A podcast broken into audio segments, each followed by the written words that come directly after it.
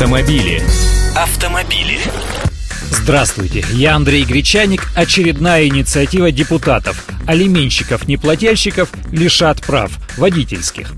Проект закона, который предполагает лишение прав на управление автомобилем лиц, уклоняющихся от уплаты алиментов, поддержали представители Комитета Государственной Думы по конституционному законодательству и госстроительству. И даже рекомендовали парламентариям принять документ в первом чтении. Автомобили. В качестве обоснований для принятия такого закона приводится опыт зарубежных стран. Аналогичная практика применяется в Англии и Израиле. По словам депутата Ольги Баталиной, одного из инициаторов проекта лишение водительского удостоверения заставит в кавычках более ответственно исполнять свои родительские обязанности. Автомобили. А как быть тем, кому права нужны для работы? Например, профессиональным водителям или даже автожурналистам, хотя я уверен, что среди этой братьи нет неплательщиков. Ведь нет работы, нет денег. Тогда какая речь может идти об алиментах?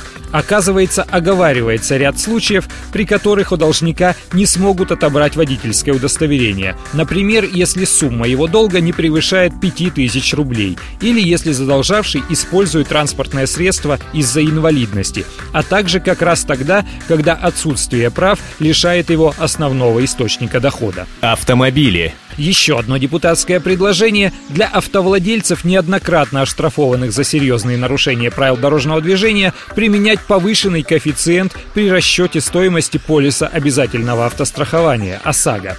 Но дело даже не в основаниях, а в размере повышающего коэффициента. Стоимость полиса для лихачей предлагают поднять аж в 10 раз. То есть, если исходить из базового тарифа в 1980 рублей, лихачу придется отдать за полис около 20 тысяч рублей.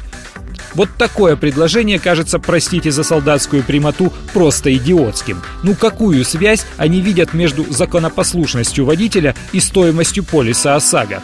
Давайте продолжим тогда череду глупых предложений. Может лихачам еще бензин дороже в 10 раз продавать? И на шиномонтаж десятикратную наценку сделать? Пусть знают, как гонять. Не пробовали просто ловить и наказывать нарушителей? Автомобили. Автомобили.